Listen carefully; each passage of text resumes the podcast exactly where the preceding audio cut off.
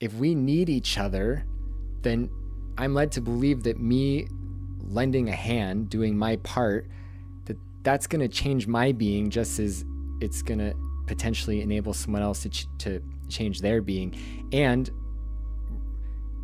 the sense, right? We talked about community and trust earlier. The result is a sense that the more I lean into interdependence, the more I recognize that um, I haven't gained one thing on the spiritual path without someone else, right? Even having access to a teaching, it's because someone said it, someone wrote it down, someone put it in a book, someone donated it to a library, whatever, right? And and I'm gonna need more help down the line. That's just a fact. I know that. There's gonna be times well, in you. my life when I'm gonna need immense amount of help from other people. And so there's also this sense of, of trust too. Like yeah. That feels really scary. Can I trust that community is going to hold me up when I need it? And uh, that just feels also like a more real and vulnerable and humble way to be in the world and also to serve from.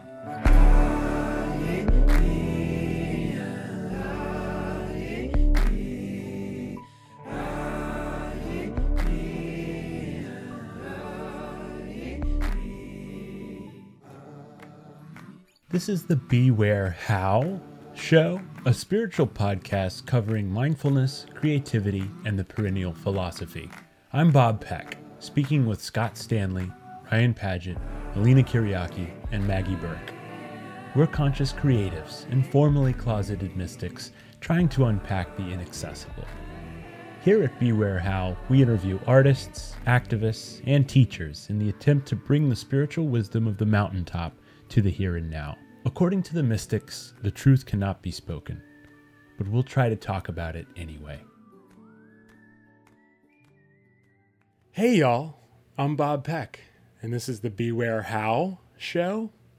We're a lighthearted spiritual podcast, and we're deeply grateful to talk with artists, activists, and teachers, generally fascinating people whose stories inspire us and our listeners. A big part of this show is untangling misconceptions about spirituality, which I imagine we'll do quite a bit of this evening. It is Monday, August 2nd, and our guest is Sitaram Dass. Thanks so much for hanging out with us tonight. Yeah, thanks for having me here. I'm really excited to be with you all. Absolutely. Likewise. Um, I'm going to read your bio and we will jump right in. This is from Sitaram's first person perspective here. I spent several years serving my beloved teacher Ram Dass on Maui. It was during this time that I committed myself to the practice of kirtan and the path of bhakti yoga, the yoga of service and devotion to God. I also received the rare chance to be in close proximity to a man who truly lives from the heart. Whether he was lecturing on stage, at the dinner table with friends, or alone in his room, Ram Dass rested in and acted from a place of love. I believe that this is the most important thing anyone can learn to live from the heart, to act from the heart, to sing from the heart.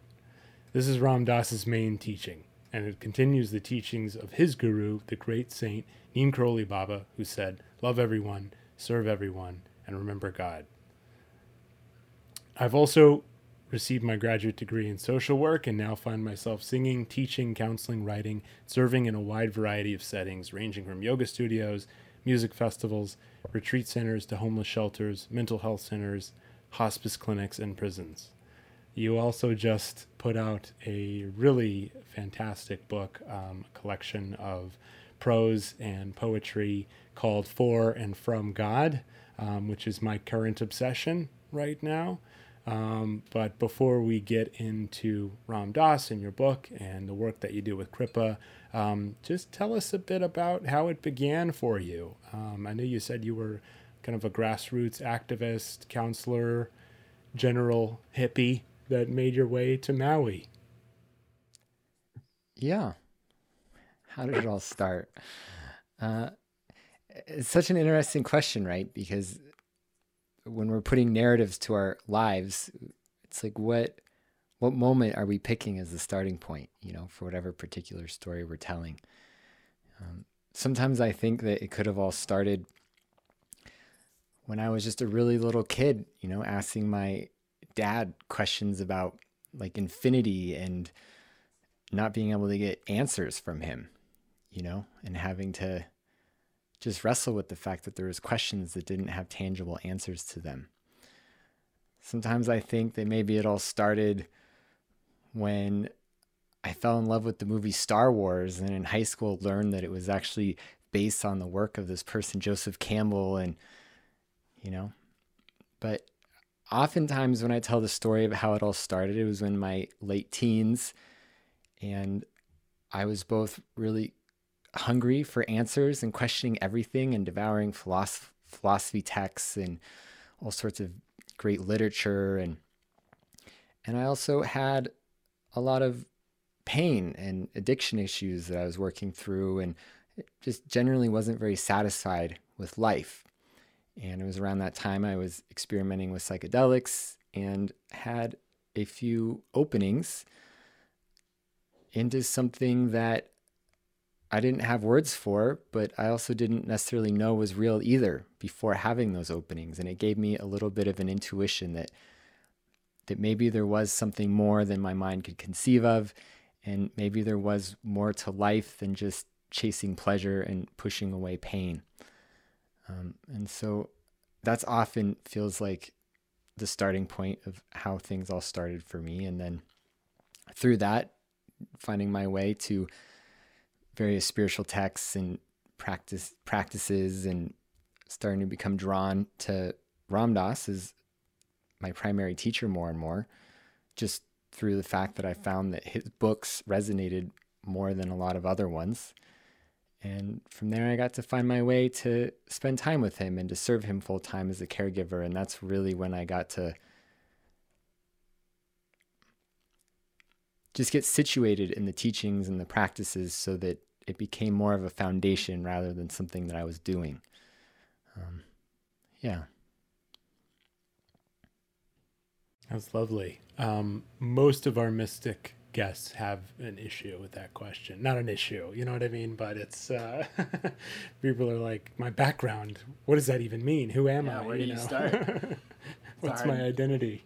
Deciding where to start is a big choice, right? And it may be the biggest choice in any story, right? Yeah, absolutely. Well, even you know, in terms of that that book that I recently put out, it's a collection of writings, but also it was they were being curated to kind of tell a certain story, and all of those writings, you know, have to do with my relationship with Ram Dass in some way, either in terms of the time when I was meeting him or spending time there, or the time when I left and was really grappling with those teachings in my life and um, so that that's also something that's just very present in my consciousness. Is just this idea that we're always telling a story about ourselves in some way, form, other, whether it's conscious or unconscious. And so thinking about the way we're telling that story, what the starting point is, you know, how we're describing the protagonist of it, and and what's really interesting for myself as I look back on various times of my life, although the facts in that time period hasn't changed, the way that I tell the story about these various times in my life, it definitely changes. And I find that really fascinating.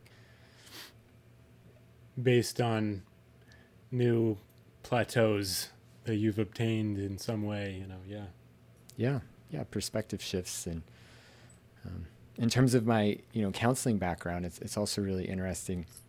Cognitive behavioral therapy, there's exercises you'll do where, let's say we have really rigid, fixed views, like we tend to be really paranoid, right? And so we receive information and we tend to put it into this paranoid worldview. And so there's exercises where basically you'll ask someone, okay, with all the facts you just presented, I want you to provide me several different other ways you can tell the same story or draw meaning from it. And they can be ridiculous. It can involve superheroes, it can whatever. But the idea is to kind of create some elasticity in our minds so that these same facts aren't always drawing us towards these same conclusions and these same worldviews and these same narratives. And I think, you know, especially right now with how polarized things are, I think this is something that we can all use a little bit more of. I think you're absolutely right. The dynamic nature of Maya, um, if I may. Um, Sitaram, I'm, I'm so touched by the community around Ram Dass and just everybody who um, really supported him in his you know last couple of decades there. We, we've been really lucky. I think i mentioned this to you but we, we uh, interviewed jeremy hoffeld who we're all obsessed with. Um, you know it's i think his episode is called injecting darshan into feeds uh, which is basically what he does. You yep. open up instagram and there's sri ramana instead of someone eating eggs and um, or whatever. And um, he's great. And just you know all of you guys really. I mean the, we'll, we'll have to get into the, the kirtan groups and um, all of those retreats and um, workshops and Dassima. You know we've all watched kind of the content that jeremy's put out um, about that. And um, yeah i don't know maybe just tell us some because I, I i have like a couple of sticky notes on for and from god i'd love to read or if you if you would like to read them. Um, but before we jump into that, I'd love to hear more about um, the Maui days and just some of the some of the stories from from that community of really just to me really sincere seekers that that uh, came to support him. Absolutely. Well, I like that you pointed out the community around Ram Dass because it is a really beautiful group of people and I would say my interactions with them and my time there at the house that deepened the teachings for me just as much as my time with Ram Dass, really. Um, one of the things that I have been really struck by in my thinking, actually, as we're talking about this idea of our perspective shifting and the way we see things changing over time. You know, Ram Dass is an incredible being. I mean, you know, with all this pain in his body and his ability to really rest in loving awareness is incredible. And it's definitely a testament to the amount of practice he did in his life. Um, but one of the things that over time I've been getting a more expanded awareness around is the fact that it's also a testament to how much love was there around him. You know that what enabled him to keep doing that work and to focus so single pointedly on really grappling with the pain in his body in that way and as he calls it his own dark thoughts and to really rest in that presence of grace within the heart um, is he had a whole community of people there to ensure that his basic needs were met and and even his ability to die the way that he did where he got to have the death that he wanted you know um, that that was made possible by a community of people that loved him and that were willing to put the conditions in place so that that could happen. And so it's really deepened for me this sense that yes, we all have our own work to do, right? We have our own responsibility to engage in the practices that matter to us and to live in alignment with our values and to deepen into our own consciousness, but we don't do it alone. In fact, we can't. Right? We we are interdependent on each other. And when we realize that, um, it does, I think, awaken a deeper sense of humility and also dharma. You know, I I really want everyone to be able to have the chance to die the death that Ram Dass died. You know, I and that's within all of us, but we all know that it's harder when when we're when we're struggling so much to even get enough to eat um, it's hard to even spend the time to even read the kind of text that might open ourselves up to new ideas, right? So I, I love the fact that you start you started with that question um, because it is a really open-hearted and loving community. And the other thing that I was really struck by in my time there was at some point the honeymoon phase kind of started to wear off and I started to see other people's stuff, you know? And I just started to figure out, I'm like, oh, like this actually isn't any different than my own family. You know, like my own family that I was like born and raised in and that I moved away from Washington to like be here on this island in the middle of the Pacific Ocean. Like you, are all the exact same as them. You know, you, just might be different hangups, but everybody's got stuff. yeah, all the stuff is still here. Mm-hmm. And What's interesting though is that because it was in this context of a community where people were sincerely trying to do their work, it allowed this sense of trust where I would see this where if disagreements happen between two people, let's say with myself and someone else, and I'm and they're and you know we're so frustrated and we think that we're right and there's this it was easier to have that part of the mind that could start to see it as just as you called it maya playing out right? I could trust that for all their hangups they're doing their work and they could trust that i was doing my work. And so it made it easier for that other force to come through, you know, that presence of loving awareness where we could hold that dance between each other in a slightly different way. And that was really profound for me. It, it showed the importance of, I think, why universally in all religious and spiritual traditions, spiritual community is one of the foundations. In fact, it's said to be in a lot of traditions, even yeah, it's in Buddhism, right? It's considered to be even more important than than practice itself.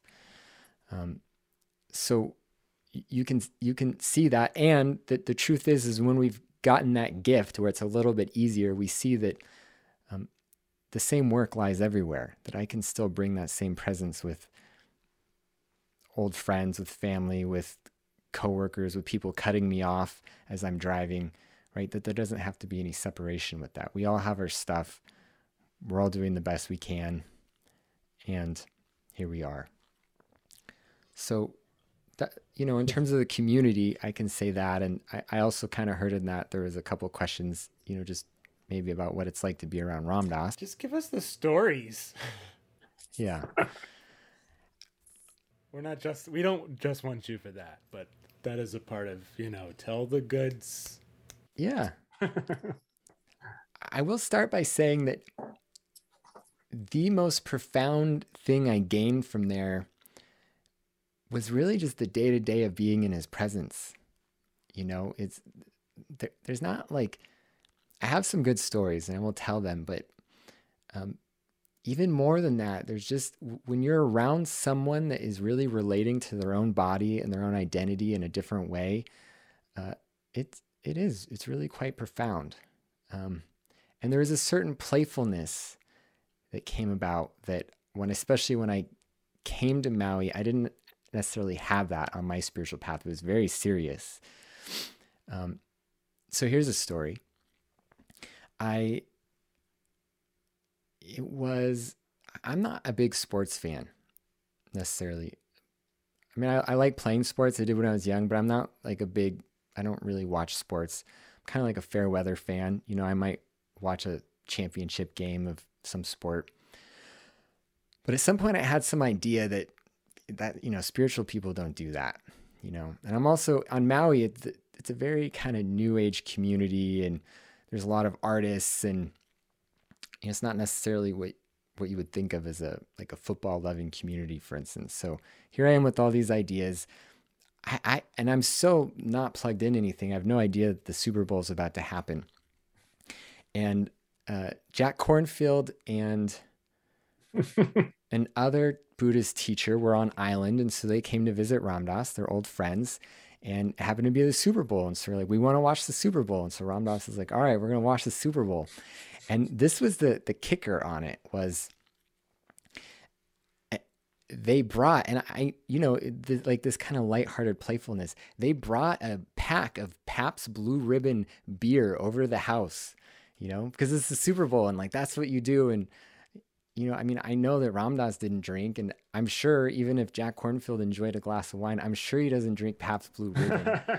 I'm sure that's not like a habit, but but you know it's, it's the Super Bowl, Bowl and they're they're gonna do it, and I just that moment really it just cracked a lot for me about what the spiritual path is really about. And you know it, we're really talking about a, a, freedom in our our being. And it's the kind of freedom that can allow ourselves to to do something like that every once in a while because it's fun you know? And they they had so much fun together like these friends that had known each other for like 50 years right? Mm-hmm. uh, so that's one little I love story. that yeah. I, I that's the main thing i think that i've learned from him um you know and from afar from a distance but you know in some ways intimately to me um you know i i got into uh, religious documentary. That was my like my 20s i was making very serious religious films. And um, before that i was a child comedian. I was telling some friends about this the other night. Um, I did stand up like when I was in middle school and did jokes about like video games, like Legend of Zelda jokes. Oh yeah, like I saw him. when Scott was there, like like when you go into the dungeon and you open up the treasure chest and there's a stick, like like can I get something better than this? You know, like those kind of jokes to 13 year olds and like killed He started early. yeah, I killed as a child comedian, and then um, I went to Oh, college, and uh, I didn't, I didn't go into comedy anymore. It just wasn't. I, I met funnier guys than me, um, you know, and it just was. I was reading spiritual texts and getting really into it, and so I was like, no, I'm gonna be make spiritual films, and it's gonna be like super serious. And the film Scott and Ryan and I worked on is called The Kingdom Within. It's about yoga and Christianity. Played at film festivals. It was on Gaia. You know, it wasn't a huge thing, but it it uh, got out there a little bit, and um, it's very serious. There's, it's you know hardly lighthearted, and um, it, you know it wasn't until I don't know five or six years ago or something really starting to just eat and breathe and live in um, Ram Dass. Mostly his lectures from the '80s. I, those are the ones that really touched me when he would talk about.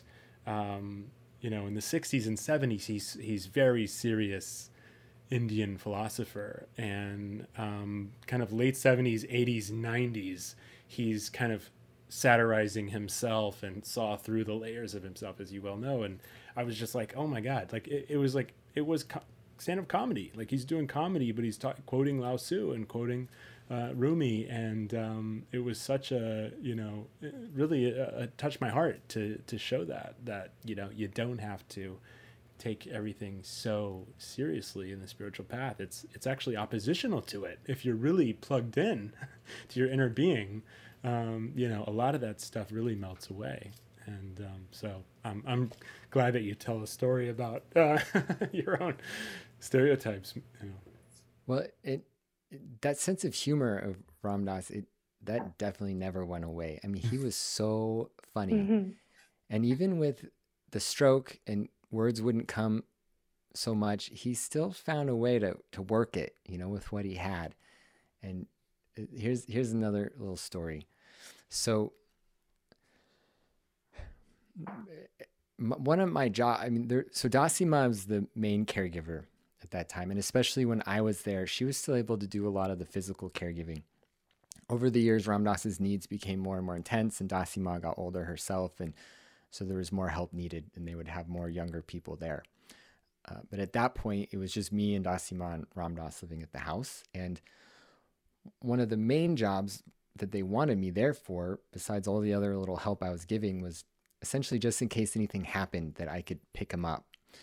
And so there was one night where Dassima woke me up and you know, I was like a bear. It's awful waking me up. It takes me like 10 minutes, 20 minutes for my brain to like activate. And I'm just like, oh, what's going on? Dassima's like, Ram Dass fell out of bed. You have to come upstairs. And, you know, she's really panicked. I'm just like, oh, what? what oh, you know, and I'm like annoyed because I just woke up, but she just said this thing. So I know I shouldn't be. I'm like, okay, okay. So I get dressed, I go upstairs, and yeah, Ram Dass was laying on the floor and he'd fallen fallen out of bed.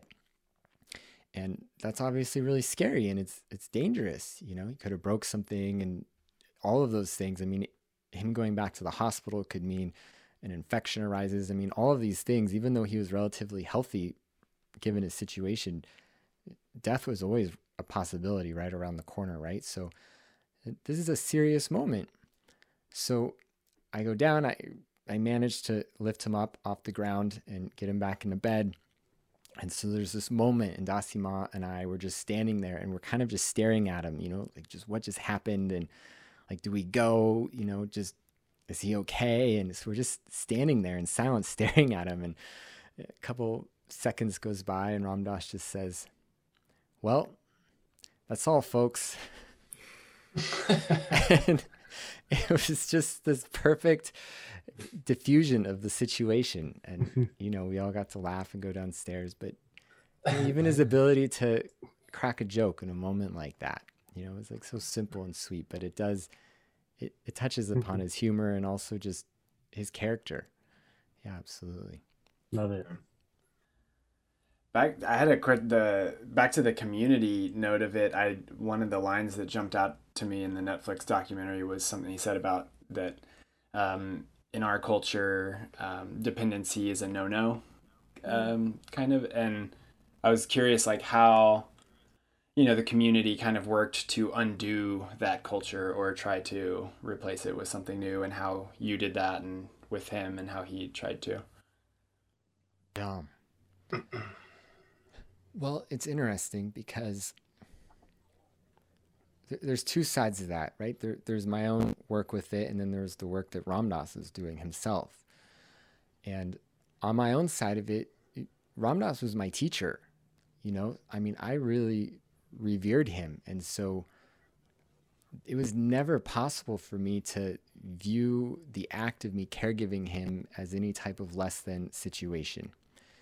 So my work from that and my lesson in that is really just that that's you know that involved obviously in some sense my unique relationship with him maybe my own projections right whatever. But but that inner state of of being able to serve someone joyfully and to do it as an act of true service where there's no power over relationship that's an innate quality of our own human heart right? That exists within me. Otherwise that wouldn't have been possible. And so since then as i'm doing service work in the world in general and you know i've worked in hospice centers and uh, homeless centers and uh, worked as a grief counselor and mental health therapist and um, that's really what I'm always trying to come back to is that we need each other and service is a part of that dance and that it is a true honor to be able to be there for someone.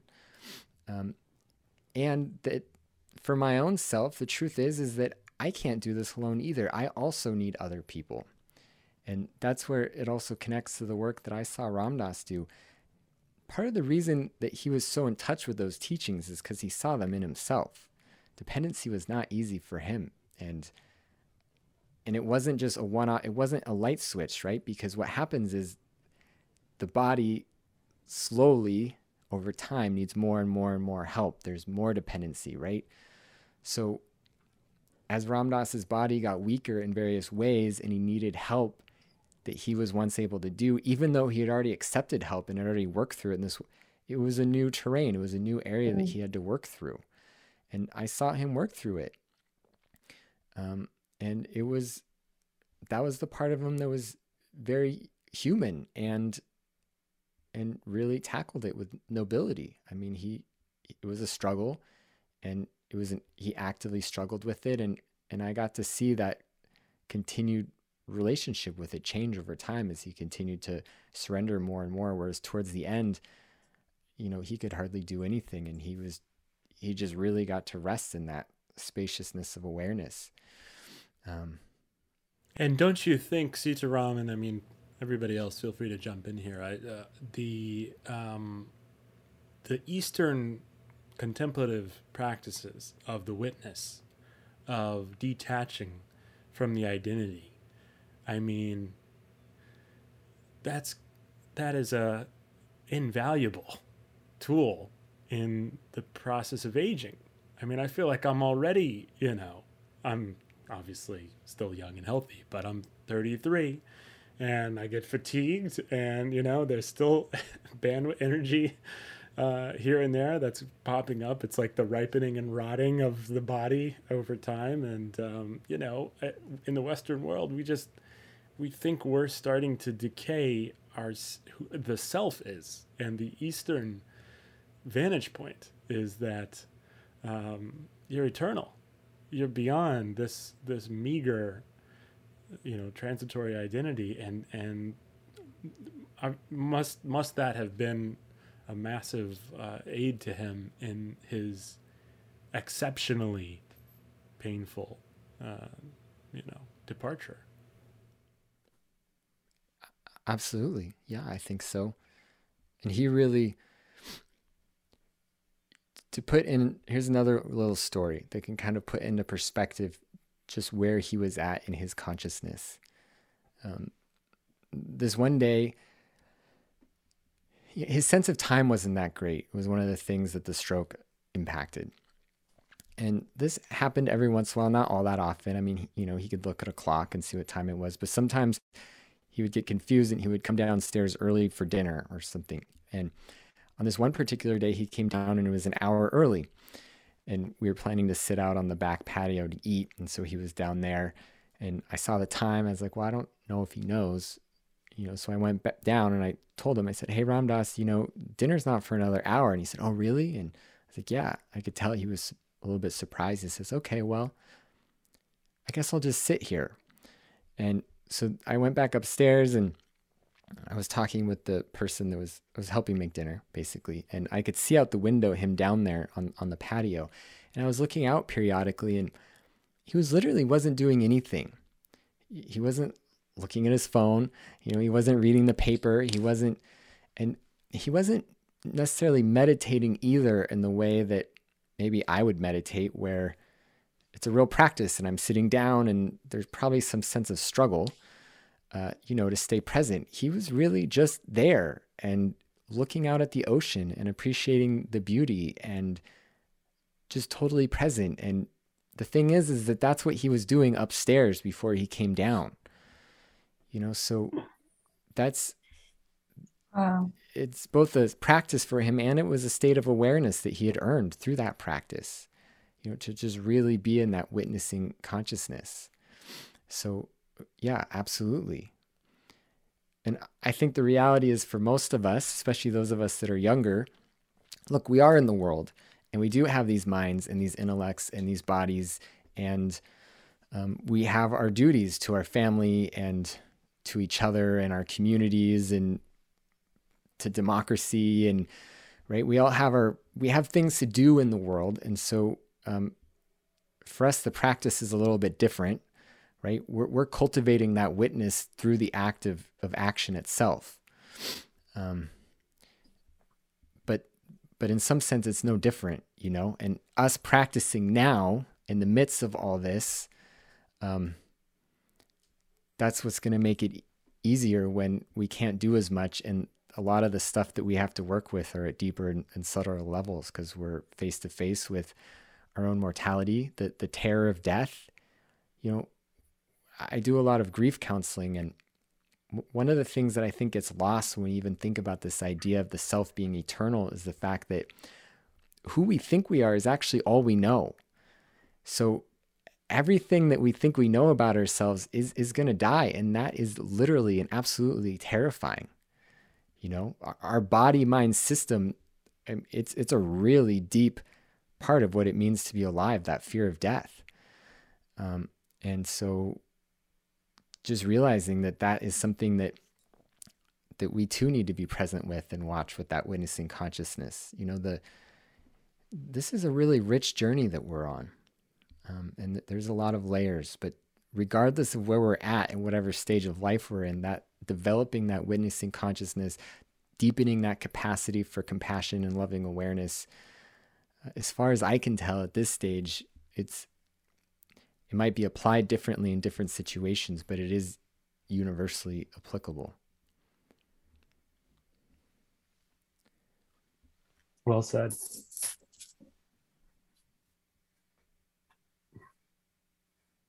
I can keep blabbing. Anybody else? I have so much to I, say, uh, but I'd rather let I, you guys talk. No, totally. I'll, I'll jump in. Um, first of all, um, yeah, just really grateful to be uh, chatting with you and hearing some of your stories. And I just really love everything that you've um, shared so far, um, especially you know things about your process too. So thank you. Um, uh, one thing that really stood out to me is this idea of community. Um, that's something that I too, in the last couple of years, um, has you know come into my uh, awareness and has totally changed my life. I have a small spiritual community, um, a group of people that are actually living together um, in, in, a, in, a, shared property. And um, I've had the opportunity to um, become really close with the work that they're doing. And um, the um, the impact of having people around you all the time, often, uh, is so powerful, so so powerful, and um, I, I, think it's really easy in our contemporary kind of lives um, where we might have just ourselves or a partner and we have a spiritual practice but you're insulated in a way uh, a little bit.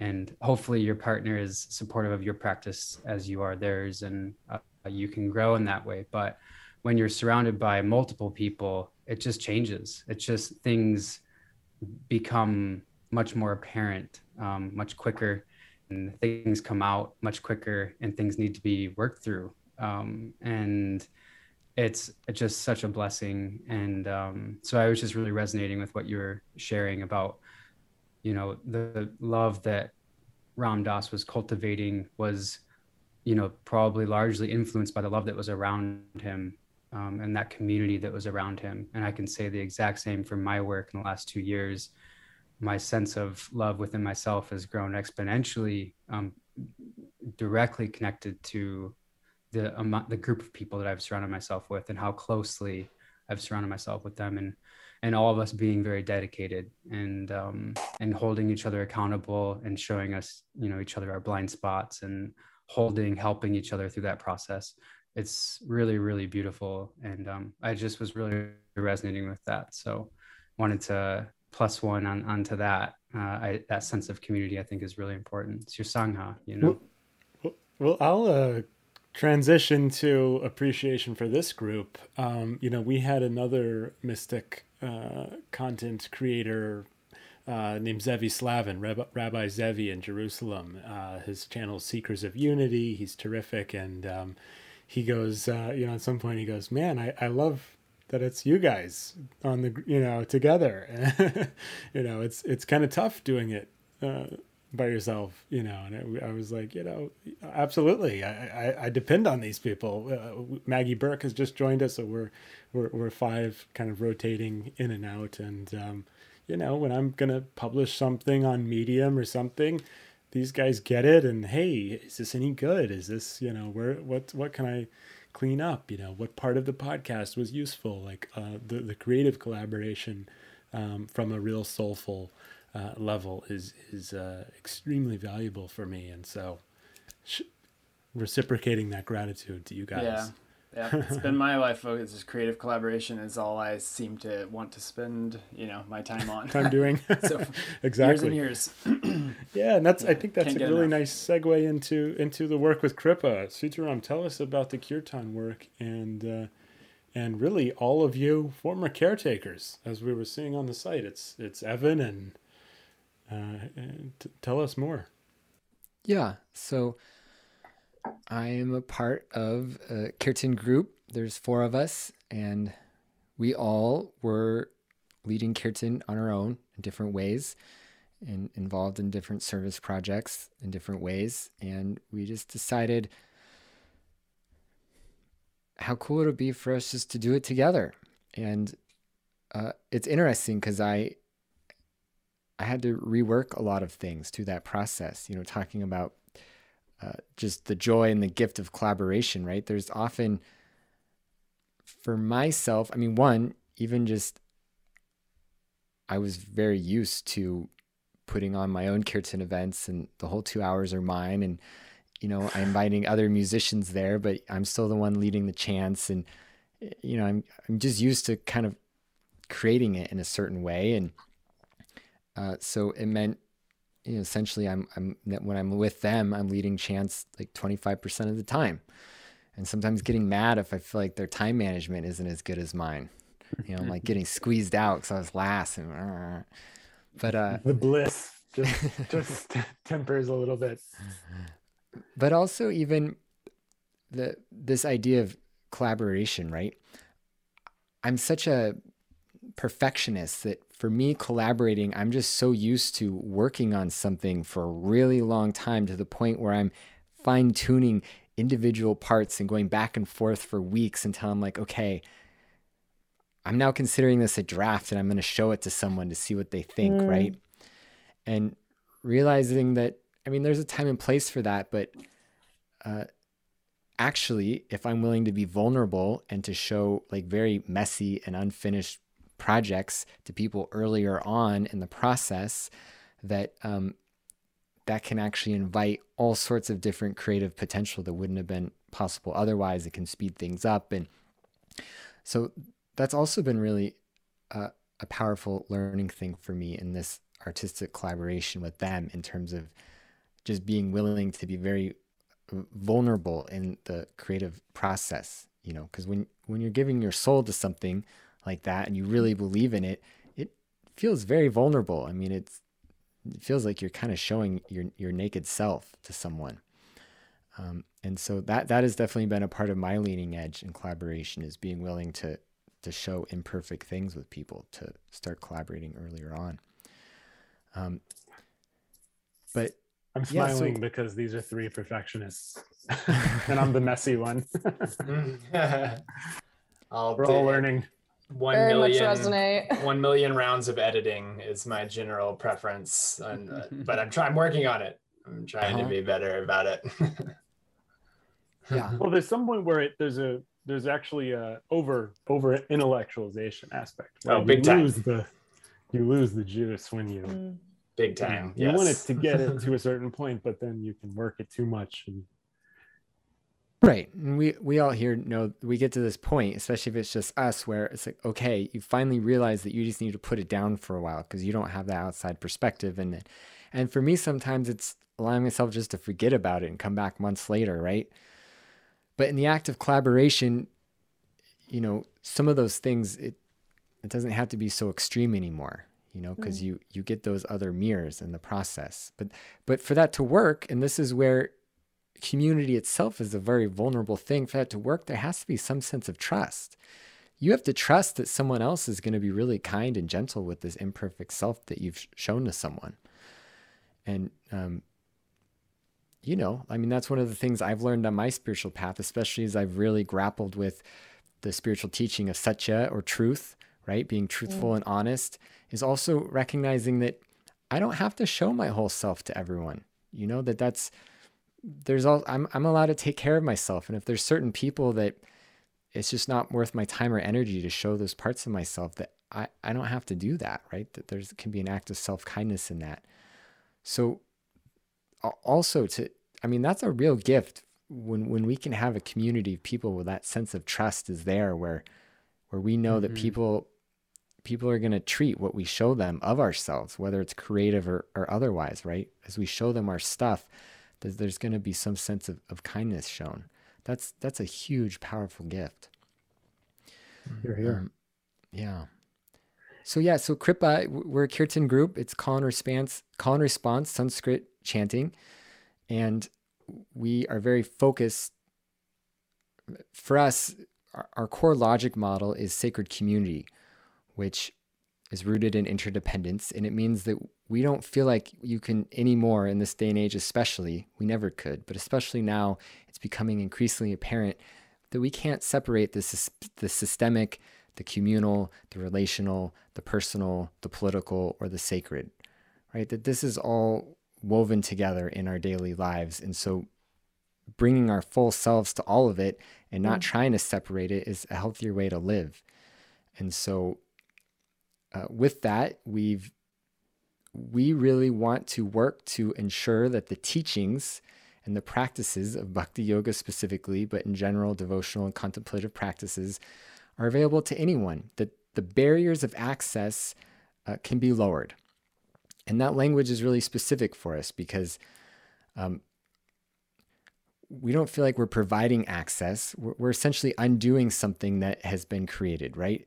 if not all of us have access to something, it's because collectively as a society, we've set things up in a way so that it makes it more difficult for certain people to receive uh, various benefits than others.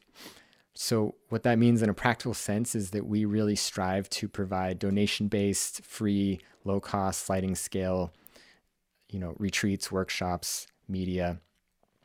Um, that's one way that we work to lower the barriers of access. And another way, you know, a very tangible way is doing outreach to people, incarcerated individuals in the prison system, right? Literally, a group of people that is a society we have separated physically, you know, often in very rural and remote areas where we can kind of pretend that the people don't exist there.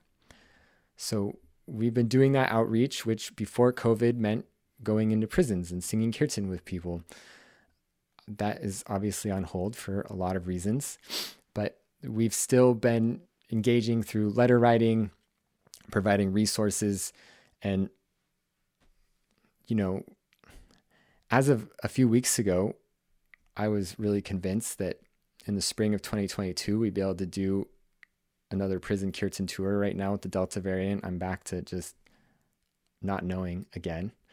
But eventually, you know, we will be able to go back in again and uh, to provide chanting with people and to form community in that aspect. And so that's the short of it is the the work that we're doing together and it's it, it really did grow out of our desire our friendship with each other is one of the ways that we keep our love of Ram Dass alive in our hearts and his presence alive and and the teachings alive for us. So yeah. So beautiful. Sincere honoring of that work. And, um, you know, I, Ram Dass himself was such a tireless advocate. Um, you know, if our listeners aren't familiar, not only was he the author of Be Here Now and a brilliant philosopher in his own right. That's that's all he did was help people. He fed people. He did what Maharaji said. He went to uh, Nepal and they cured blindness with the Seva Foundation and um, and the Prison Ashram Project.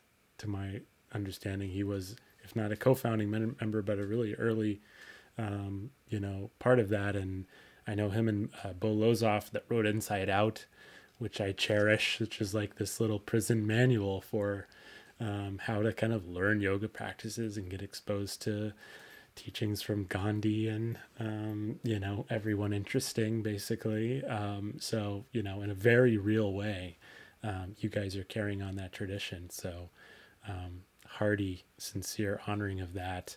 Um, Melina and I actually um, got officially approved, or I did. I think you were about to submit it, and then COVID happened, but we got officially approved by the Texas Department of Justice or whatever to go in to teach meditation to prisons in the, the area, and uh, and then COVID happened. So similarly sidelined for now, but um, I, my my seva has been um, and Ryan too has been a lot of food food bank work over the years, and um, Ram Dass's uh, lectures have really inspired me to do prison work. So I kind of can't wait to get in there as well. I know that it must be so transformative. My uncle was in uh, prison for many years, and um, you know it's a it's a special seva in my heart. So um, really really appreciate the work you guys are doing. Any any uh, you know interesting stories or um, you know about the impact that you guys have made with with uh, our incarcerated brothers and sisters.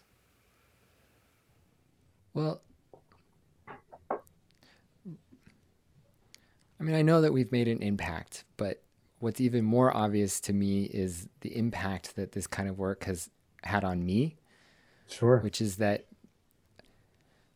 you know, I think for a long time, both in spiritual communities and even in therapeutic communities, we had this idea that worrying about the plight of the world was some projection in some sense, right? That essentially it was some way to escape ourselves.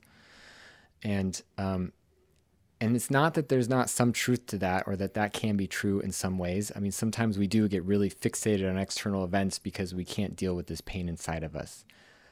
But I think we've also come full circle, and I've really seen this in myself that because I don't think, essentially, I don't think that my own thinking is even my own, right? There's so many influences on the way that I think, and a lot of them are unconscious. And when we think about dominant culture and its influence on all of us, what that means is that our collective blind spots I find that mirrored in my own being. And so by focusing on these areas where um, I know I have blind spots, the, the prison system, as I brought up, is a really powerful one because, you know, it's physically we are removing people so that we can pretend that they don't exist. Um, and then all of the intersecting forces of classism and racism that intersect with that, right? I mean, these are all really big collective blind spots those exist in my own being. And so by me taking the time to look at these collective issues and to make it personal in some sense, I get to shine a light on these other parts of my being. So essentially, I'm trying to take the teaching love everyone literal, right? We do not love everyone as a culture. We, we don't. We, we don't treat everyone as if we love them. And I'm a part of that. I'm not separate from the system in any way. There's no, I, I can't pretend that that's the case, even though in my day to day I do pretend. I mean, we all have our coping strategies that we use to pretend that we're not a part of this or to pretend that we're happy with the way things are. We all feel that deep pain that comes from being connected to each other and to know that we're not living in, in harmony with their deepest values. So for me, that that's this element of sacred community and seeing that I can't separate these elements anymore and that they're all connected. And so, yeah, by me taking, putting boots on the ground, so to speak, and really doing that hands on service work, it is changing me. Um, and so it's questionable in any situation how much helping is helping someone else. I do know that we're doing good work, but I definitely know in a very deep and visceral way uh, what it's doing for me in terms of transforming my being. Here, here. I love that you're integrating Advaitin kind of non-duality alongside of karma yoga based you know that's kind of what i'm hearing is if it's all a projection also i just saw ryan was speaking on mute so i'm going to let him talk too but um, if we're all projecting this seeming reality it must be a part of the mind as well if it's an outward expansion you know that's what i'm hearing from you. So by addressing it by focusing on it um, that's a really beautiful kind of integrative way of looking at it. So thank, thank you for articulating it. I'm glad it's polishing your own mirror you selfish man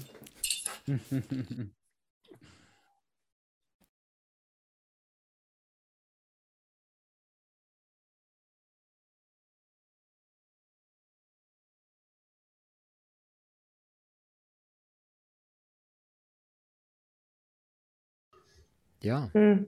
And, and, even I mean, Sri Ramana never said go off and be detached. You know, the the one of the most kind of stereotypical gurus to me in some in external factors at least. Man sitting on the top of a hill in silence, people come to him. That he had that as the guru image, and he never said you know go off into the Himalayas and disappear. He always said it was in the mind. It was detaching from your own suffering, detaching from your own attachments to things in the world, do the work in the world. Um, you know, even the kind of most advaitist of them all um, suggested social action, and the Gita talks about this. So I'm, I'm loving, I'm loving this, Sitaram. Thank you for for sharing that. Well, and even you know that the joke that was just made right about me being selfish, right? Because of the way I'm framing it, but there's actually really deep truth in that because essentially, from my readings of the teachings, what they're saying is that our deepest wants, what our heart wants deeply, is to live in alignment with our values. Like, we don't want to be causing pain and suffering to other people. Like, that deeper fulfillment, like, that's what we want. And so, as we grow in wisdom, Wisdom is the realization that we're all connected. Essentially, what we're doing is we're, we're dropping away these false views that allow uh, what we normally think of as selfish tendencies of mind that allow those to, to flourish. Those exist too. I mean, it's a part of the human shadow, but that, that deeper want that's rooted in the essence of consciousness itself it does it, it, wants to serve love serve remember those are instructions from our own heart. It's not some should that we have to layer on top of ourselves from some external teaching. You know, there's a reason why those teachings feel intuitively right to us. If that's coming from our own selves, it's we're essentially just, oh, right, I know that that's true. Right? It's not because it's some magical formula that we were able to prove intellectually or we know that that's true to love everyone, to serve everyone to remember God or to remember the truth or to remember to even do that, right? As this recipe for life. And so as we grow on the path, this is what I've really found for myself. There's this startling realization that we really can trust ourselves. Yeah, as we start to unravel enough and we get a little bit of clarity and quiet so that we can listen a little bit more deeply, we realize that we really can trust ourselves, and that includes trusting our own desire systems.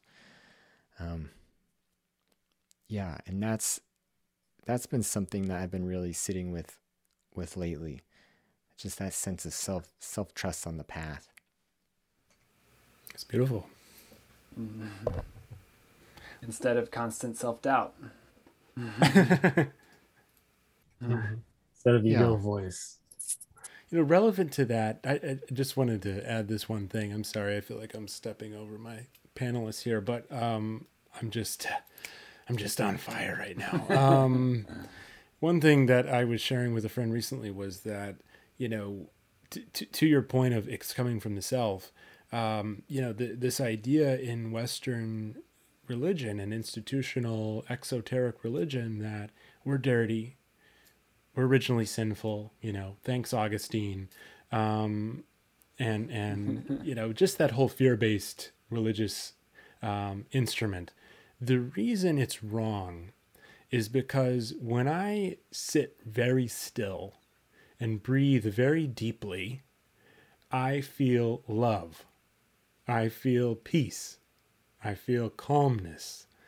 And if I was inherently dirty or evil, if I got more connected with myself, it would be the opposite.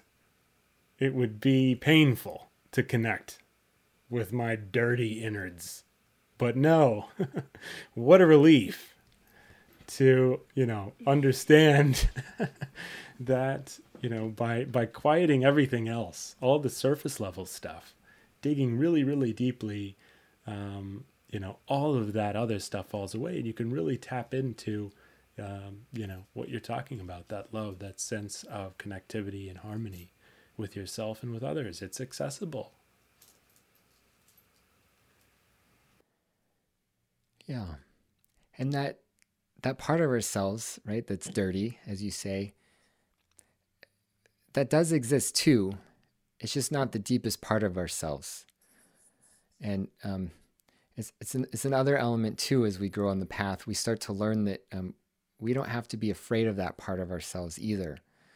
Sometimes we think about love almost like it's this soft blanket that we can use to cover up the parts of ourselves or the parts of the experience that's deeply uncomfortable or that we're grossed out by or but what I've found and this comes back to the sense of trust that that that's not actually what love is. Love is that deeper capacity in our being that can actually just be present with the totality of what it means to be human. And that includes my selfish tendencies of mine. That includes the path, fact that even though I'm talking about service in this very kind of enlightened view, um, I know that I have selfish tendencies of mine, that there's a part of me, you know, also being a creative. Tell me if anyone hasn't experienced this, right? My act of wanting to create and to be part of that creative process, I know that that's pure. And I simultaneously know that uh, there's all sorts of parts of my being that um, are constantly trying to co opt it, right? Like, I just know that I just, cr- creation is just definitely a part of how I exist in the world, and that's a pure act. And there's parts of me that, you know, really have these strong desires to be seen and appreciated and loved and are constantly trying to co-opt these things. And that exists either in service work or whatever, right? That those selfish tendencies of mine, as we normally call them, uh, that exists in me. And it it has never gone away. And it's always present in every moment, essentially. But as with these practices, I get to hold that in a deeper way, and it doesn't have to be driving the show so much.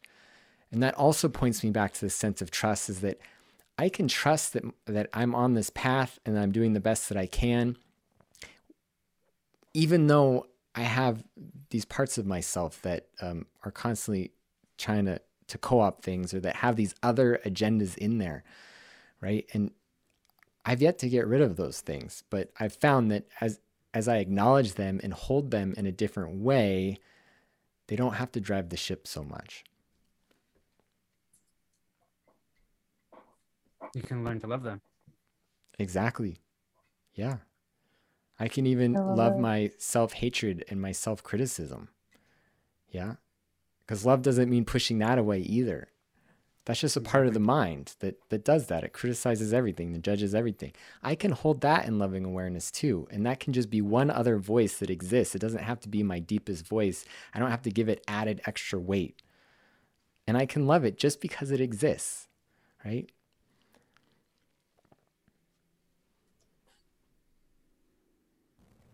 Me and I just talked about that. That's why I'm laughing. Right I know. I know. I've also been fairly quiet. I don't know. I, I, hope you all you all can hear me, but I've been having a really hard time with my connection. Oh, okay. bummer. I didn't want to throw yeah, everyone off okay? by talking.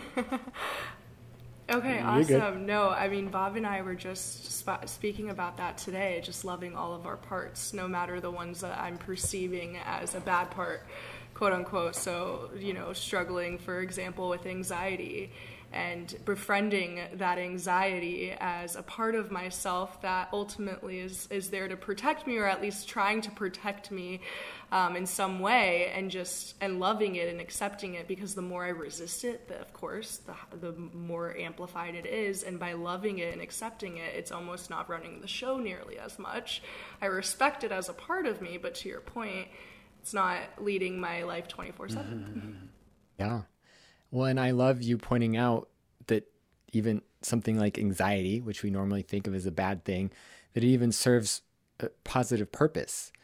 And uh, I, I experienced this just before coming on this podcast. I still, uh, before any kirtan or any podcast or any time where right, I have to be on, right, whatever, uh, there's a part of me that feels a little bit of nervousness right before. Okay. But what I've learned over time is that that doesn't have to be a bad thing and that I don't have to have any story about it. I can just experience it. And what is that doing really? Well, it's kicking up my my mind is becoming more alert, right? You know, all these things are happening that are positive things. If I'm spun out and I'm caught up in that nervousness, then yeah, then that can be a detriment. But if I just allow myself to be present with it, not only does it have to not get in the way, but oftentimes it can be an aid you know it can be a helpful tool. And so exactly. Yeah th- this sense of not pushing anything away uh, and it doesn't have to be an all or nothing thing right? I mean for people listening you don't have to totally believe me. It's just we just believe it enough to be willing to try it out. And what happens is our life we find more and more areas where yeah being present with whatever is going on uh, it doesn't have to be so terrifying and it can actually be uh, very valid and, and inherently enlivening. Mm. I'm I'm not there yet, but um, Byron Katie has had a line. This is just the point of the sh- episode where I mentioned Byron Katie because um, I bring her up every time. Uh, she she said something like, you know, someone said, "Do you get nervous before things?" And she said, she says, "Oh no, what could there be to be concerned about? About how others perceive me? Like that doesn't you know how, how could i ever you know i like i i don't know. I think that i feel like that is real. Like i do i do believe that there are very very you know uh, what are they jivan muktas? You know i think there are very high beings that are you know essentially free of that that kind of voice. But i think that um, you know what you guys are talking about is absolutely uh, the way there, the way to get, you know, you know, even Ram Dass's famous line about the neuroses, right, and how they're not. I haven't got rid of one neuroses at 25 years of meditating and doing yoga, but now they're little goblins. And now I say, hey, hey, anxiety, hey, sexual perversion, ha- haven't seen you in a while. How are you doing? You know, loving that uh, aspect of self. I think that is the way there, but I, I couldn't help but mention my my my queen. Yeah. I and and I hear that and I definitely, you know, as we relate to things differently, these innate physiological responses are going to be activated in different ways. I do I do have a hard time believing though that Byron Katie has never experienced nervousness. Um, she might just relate to it in a different way.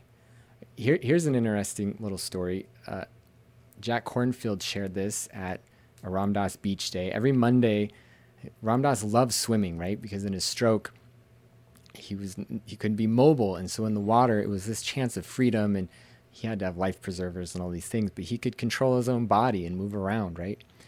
And so we would all gather on Mondays, and on this particular day, Jack Kornfield was there, and he talked about an experience he had where he recently had a health scare, and essentially he thought that he was dying, and he felt terror in his body. He was afraid to die. And after this health scare, his first thought was, man, I guess I failed the test, right? And we hear this a lot, you know? But then he said he was reflecting on it more after that and came to the conclusion, well, I guess I really didn't. Like, the body and the mind is afraid to die. That's what they do. And what these awareness practices are about are not identifying that and just being present with whatever's going on. Uh, another story that brings to mind is uh, Suzuki Roshi, right, well-known Zen teacher. Uh, he was talking to his Zen students, and they asked him, you know, how do you, how do you, what do you think it's going to be like when you die? And and there was this assumption there that he was going to have this peaceful death. And so his answer, his response was, I don't know, maybe I'll die like this. And he started screaming and kicking around his arms and legs, right? because what are we really talking about? I mean, if we're not identified with this body mind system, then why isn't that a valid? Why is that a less conscious way to die, for instance? I mean, these kind of stories, I think they can really flip our mind about what we're talking about when we're talking about the spiritual path and when we talk about mm-hmm. disidentifying with who we think we are, what that really means. You know, so I, I, I'm I, I'm constantly finding that the ideas I used to have, even a couple years ago, a couple months ago, about what it means to live on the spiritual path, I'm constantly learning that that those aren't necessarily as valid as I thought they were. You know, I'm constantly learning that whatever little spiritual awakenings I've had, that a lot of these ideas, these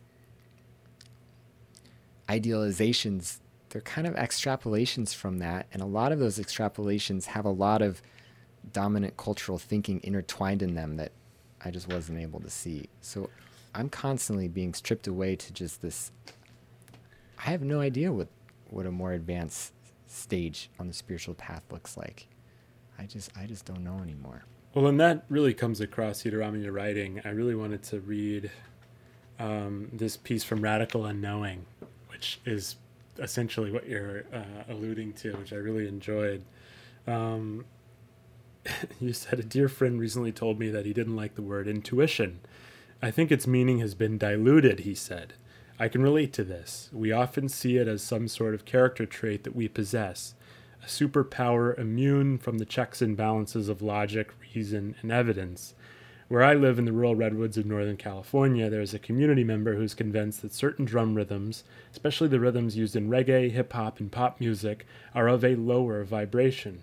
Because he is so sensitive and intuitive, he can feel his energy drain just being around these sounds, and he's even gotten sick from it. I once told him that I did not have the same experience that he did, and his response was that I was not evolved enough to notice. He claimed it was because I was an intellectual. He proselytizes others so they too can awaken to these rhythms' disharmonious nature. For him, ridding the world of this evil sound is a key part of achieving world peace. This may seem like an extreme example, but I think many of us do this in less obvious ways. In my counseling work with people, I've found that a major obstacle to receiving new information is when a quote intuitive person has access to otherworldly knowledge. When someone knows something, it shuts off the possibility of being wrong.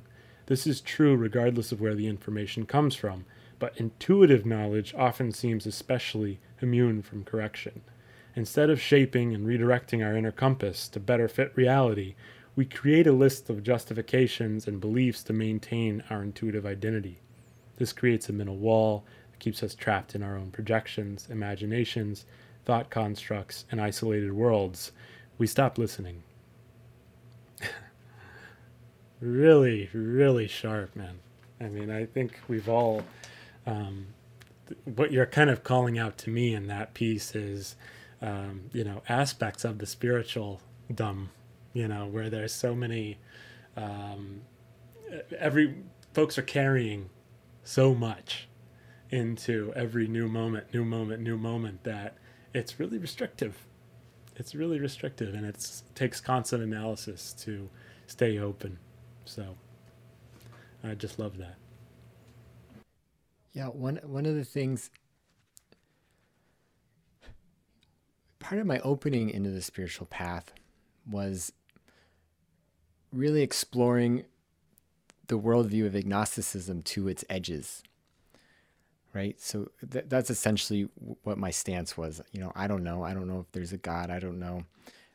Also with that, I was very rooted in a scientific, materialistic view of the world. Right. And so taking that sense of not knowing of agnosticism to its edges meant that I started to get to this place where I saw that even the tenets of logical thinking, I'm not saying I disagree with that, I, I find great value in it, but that those basic tenets, essentially at some point you're, you're taking that worldview on faith. And and that started to open up me to this realm where with the aid of psychedelics and, and other practices, I started to just actively explore and take on different worldviews, you know, as a core spiritual practice. And and what's interesting is to really take on a worldview, you have to be caught in it. I mean, otherwise you're just reading about it. And so this meant, uh, in terms of like smoking lots of pot and reading conspiracy theories and really getting in them and seeing the world from those perspectives. You know, it, at that time when I was in my early 20s, the big conspiracy theory, you know, had to do with like 9/11 and and all these things and right this idea that it was this plot orchestrated by inside of the US government and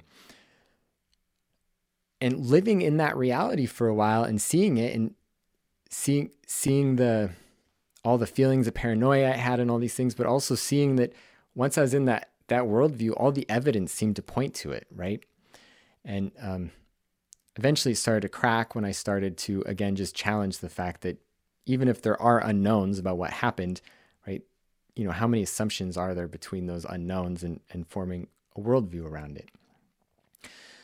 So, experimenting with that and experimenting with spiritual worldviews, which is really interesting because in spiritual worldviews, these are generally speaking both untestable and untested uh, views of reality right? These aren't things that I mean, we can't do some science experiment to prove or disprove most core spiritual frameworks.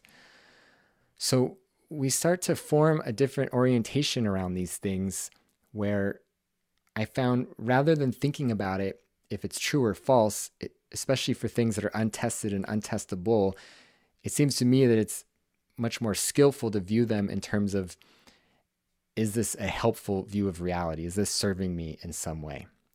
Right. And so I, I carried this worldview for a long time.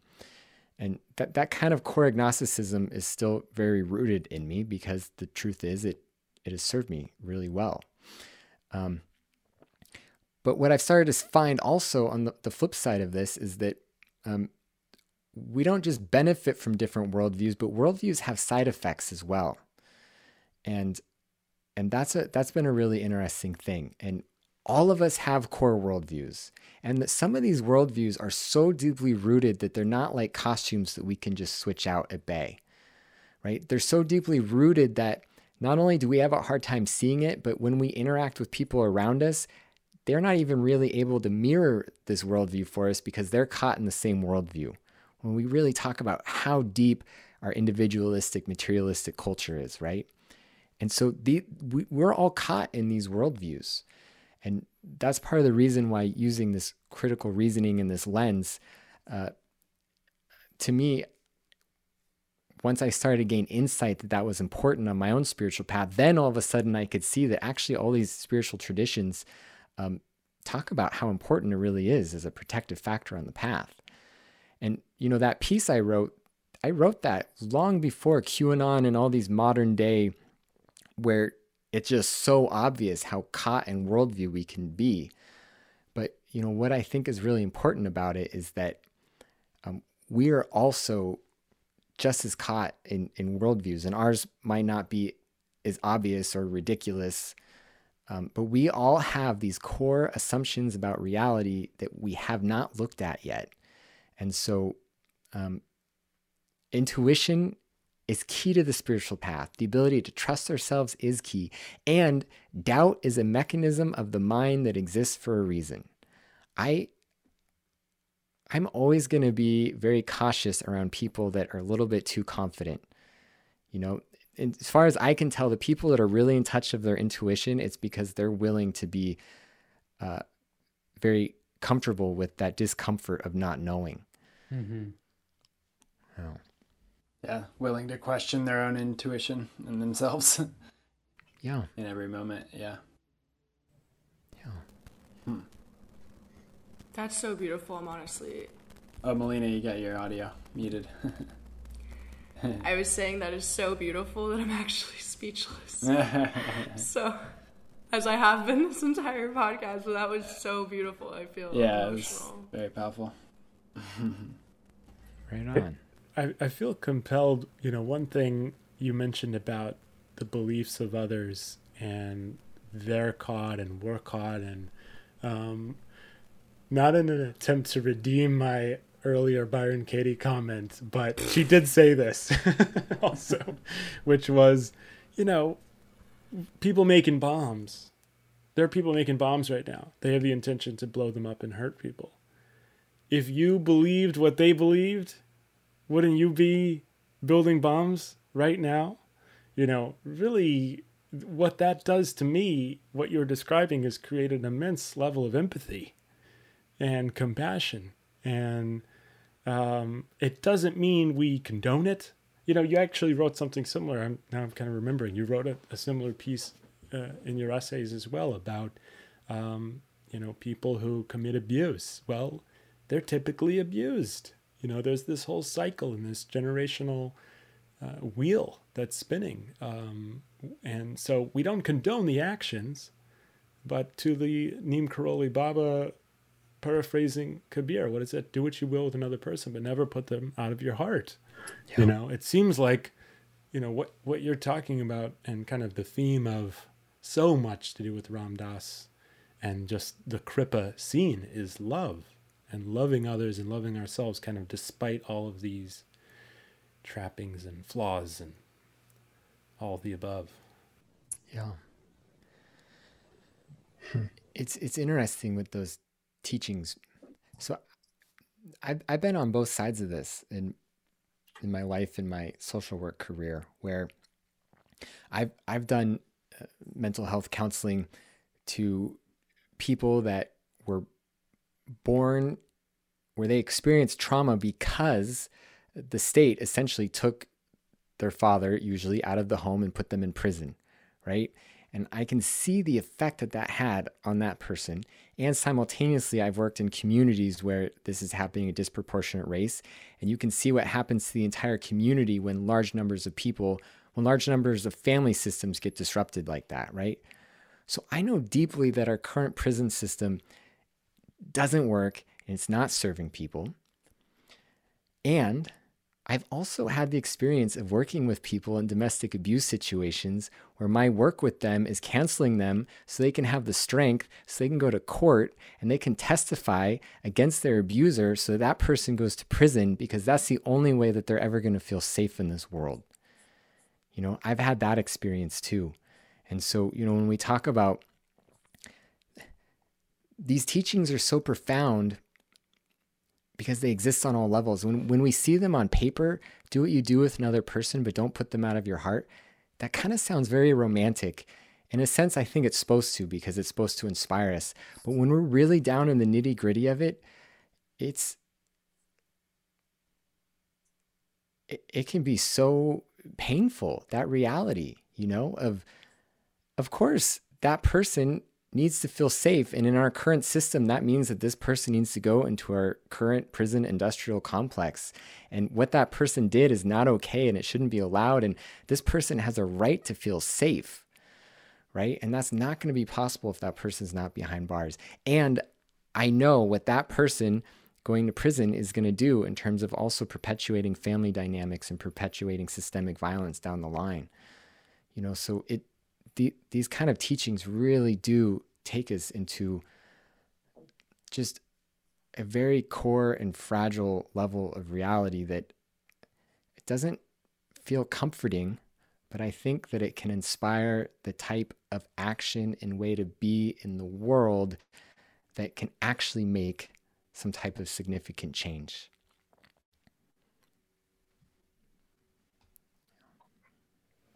The intimacy on both sides, and and almost kind of the du- dualistic nature, right? You know, this person ought to go into this broken system to make this person feel safe, and yet at the same time, this system is so broken and so clunky and terrible.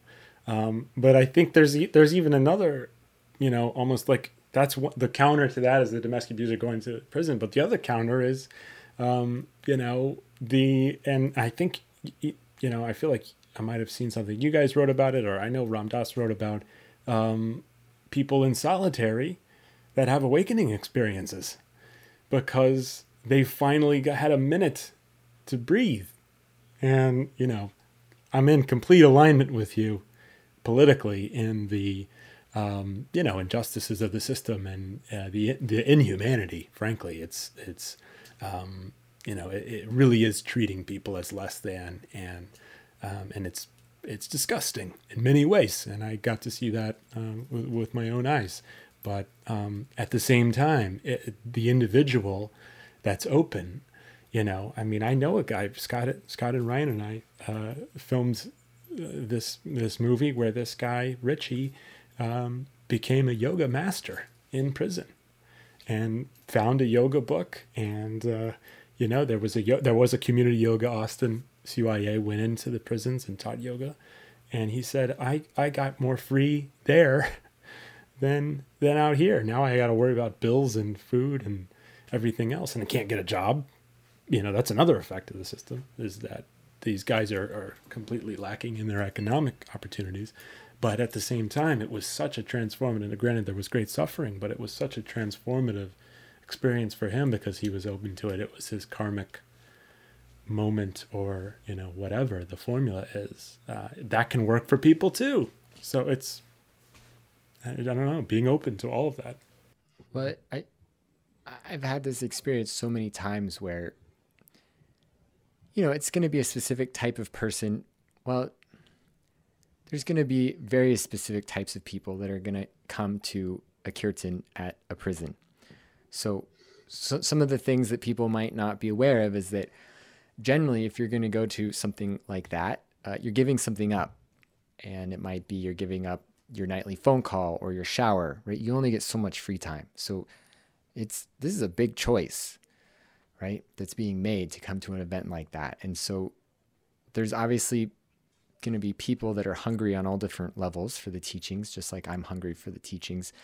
Um, but I'm always struck there continuously I come in contact either through letter writing or through the the kirtans or through other work I've done in prisons with people that have done way more healing work and are way more in touch with themselves than the vast majority of people that I meet on the outside. And uh, it's it's incredible, you know, when when you come in contact with that. And for me, that the right response to that is then to question like why are you there? You know, like what how, what good is this do like what social good is this doing right? And um, for myself i i want to always come down to a feeling of awe and amazement that that's possible that people can do that work in those conditions because the, the truth is um, the vast majority of people that go to solitary uh, it just deepens their trauma. You know it's for the vast majority of people who go into prison, I mean, they're dealing with sexualized violence, physical violence. You know, it's it is not a place that's meant for healing, and so it is incredible that there's various people, you know, the, their karmic conditions are ripe that they can do that work. And coming to, back to this idea of sacred community, what made that possible? What made that possible was service minded people making sure that they had some access to the teaching, some access to the practices, right? And that person totally that you talked about that came out of that prison, uh, how much more could he deepen all of that if also there was a better safety net for him to come into? Right. So you know, we we can be awakened through all sorts of things. You know, trauma trauma is some so many people can be awakened through trauma. People are awakened through near death experiences. You know, that's true and that is a part of just this mysterious nature of reality. And at the same time, you know, we are led to believe that it is a part of our job to limit suffering where we can, and especially if it's suffering that is human caused in the first place, uh, you know, that seems like a good place to start. You're here. Yeah, really, seems really like it'll be powerful. Yeah, go ahead, Ryan.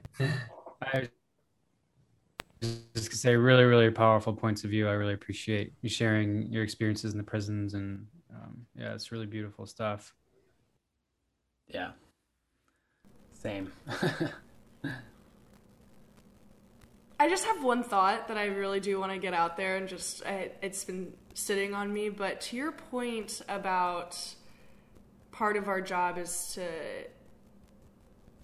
you know to eliminate some of the suffering especially ones that are coming from human tendencies it does bring me to the idea that we started this conversation on with dependency and the beauty behind codependency in order to that community, the sacred community piece, and and then the the big abstract line of what society, at least in the Western culture, is, and how we push for individu- individualistic um, you know success productivity and I'm, and I'm, it's just to see that vast difference and see how that is us creating our own suffering as well by buying into to these thoughts these predisposed storylines and ways of living that are perceptions that people before us created I, I just can't help but just verbalize that um, and it's literally hitting us in the face you know yeah absolutely right and that when we talk about this kind of service work we're talking about, it's that's why I started saying it's really for me, right? Because it's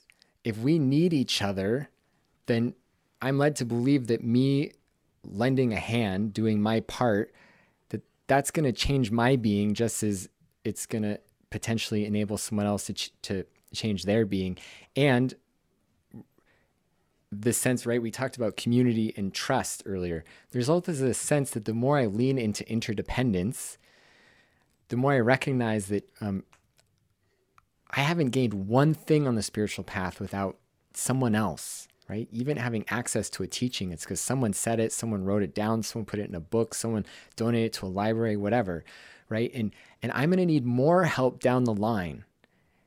That's just a fact. I know that there's going to be times well, in you. my life when I'm going to need immense amount of help from other people.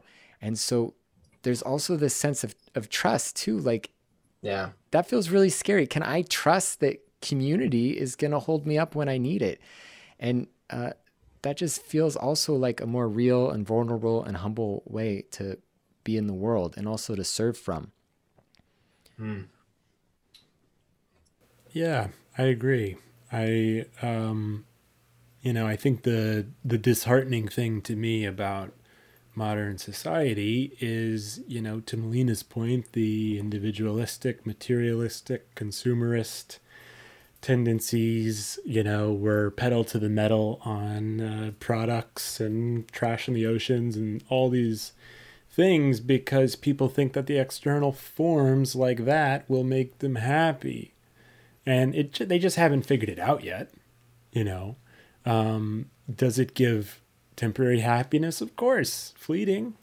Uh, you know, and it's the the Tesla must control real well. You know, I mean, it's the, there's there's some some joy in the external stimuli. That's why it's so alluring, but it runs out, and it isn't ultimately, you know, that deeper sense of bliss that you experience when you're doing these practices, which include service, which include helping other people.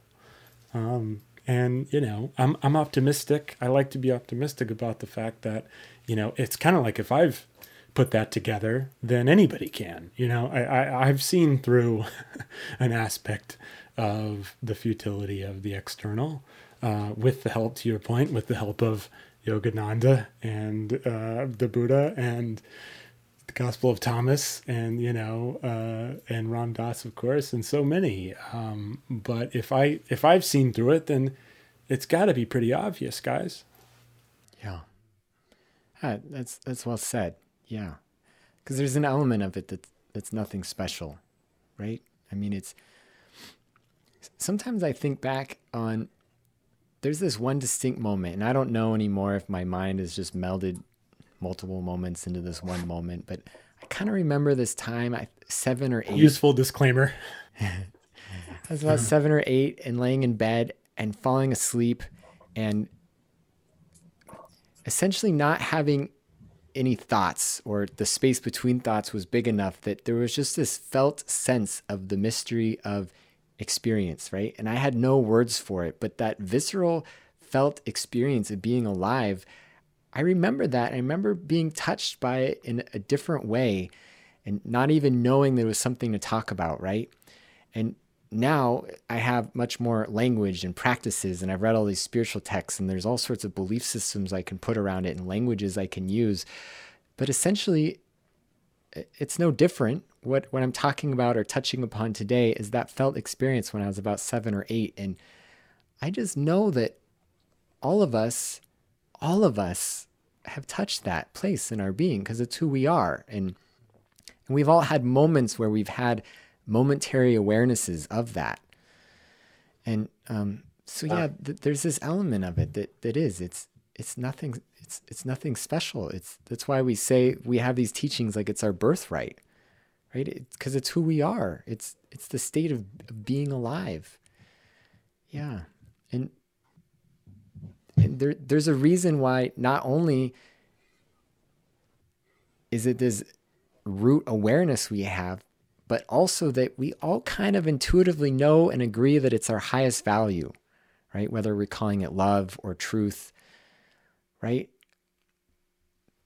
There, there's this universal sense of that, and that that does give me a sense of hope.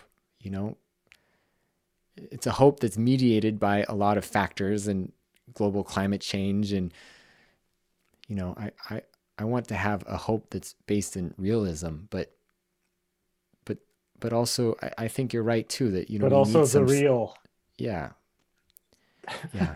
I like that yeah. Re- realism yeah hope rooted in realism and the real. That's that's good that's good oh. Any questions, gang, before I read more of my favorite book. this is pretty close to what you just said. Beliefs masquerading as truth.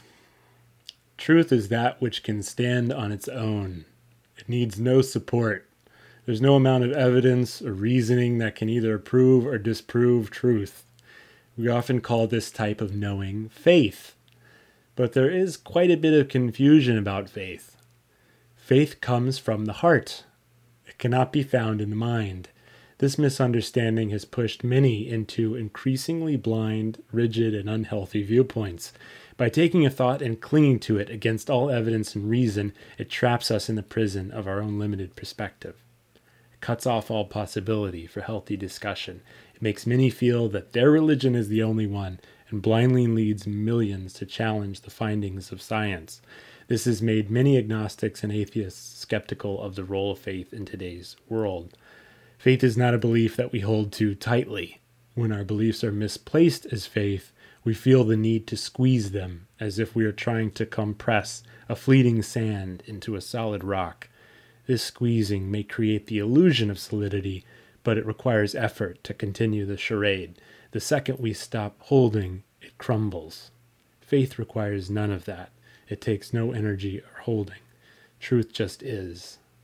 It is found through the continual letting go of clinging in the mind. Could keep going, but point made. yeah.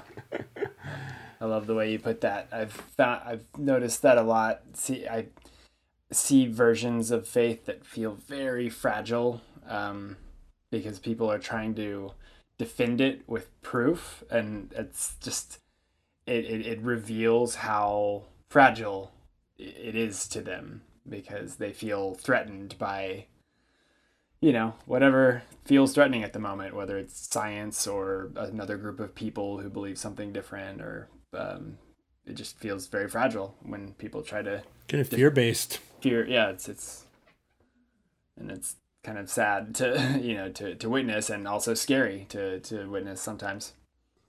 Yeah. Yeah, I found that that's one of the things that's changed for me, right? In the beginnings of the path, I did I would mistake people that seemed really confidence confident. I would mistake that as them, you know, they really know. Right? But now I see a mature faith is it's it's I find it in people that are just very comfortable with doubt. Right? Because if our faith or trust, to use a different word, if, if it's strong enough, then then we know that doubt if if it, if our faith is really rooted in reality, then what is doubt going to do to to dissuade that or take that away, right? Because doubt it, it is it's it's an important mechanism of the mind and I found for myself the more that I can inspect even my deepest spiritual beliefs um, the more I can see, you know, are those really serving me or not like anymore? And maybe a certain belief served me a couple years ago and it did truly orient me towards that deeper ineffable faith at that time.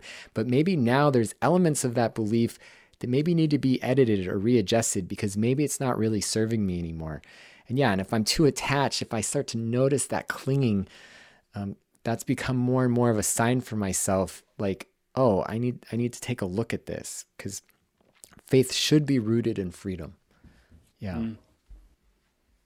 Absolutely. I like, I like that. Continually re-examining. Yeah. Yeah. Yeah. Cedar Ram, tell us some books that um, we should read besides yours. wow. Just, just a handful. I know uh-huh. you could probably recommend 31. well, I will start with uh, one of my favorite books that is a little bit lesser known from my teacher Ram Dass. Uh, you know, most people are aware of Be Here Now, and that is an exquisite and beautiful book.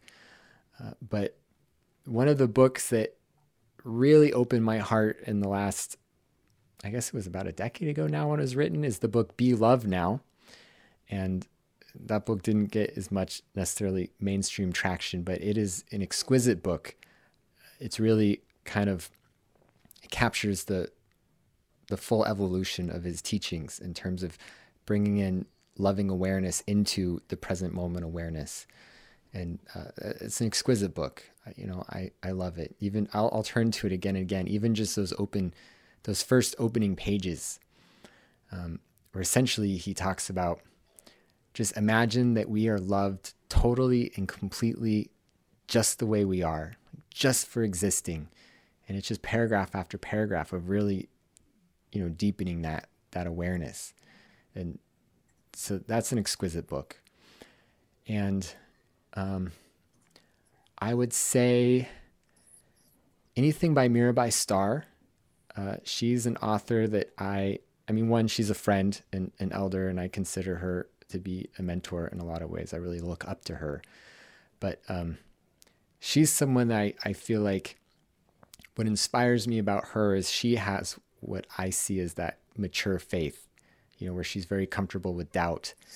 And uh, she also writes exquisitely. Anything by her. She's, she's done a lot of translations of a lot of the Christian mystics, uh, including St. John of the Cross and St. Teresa of Avila.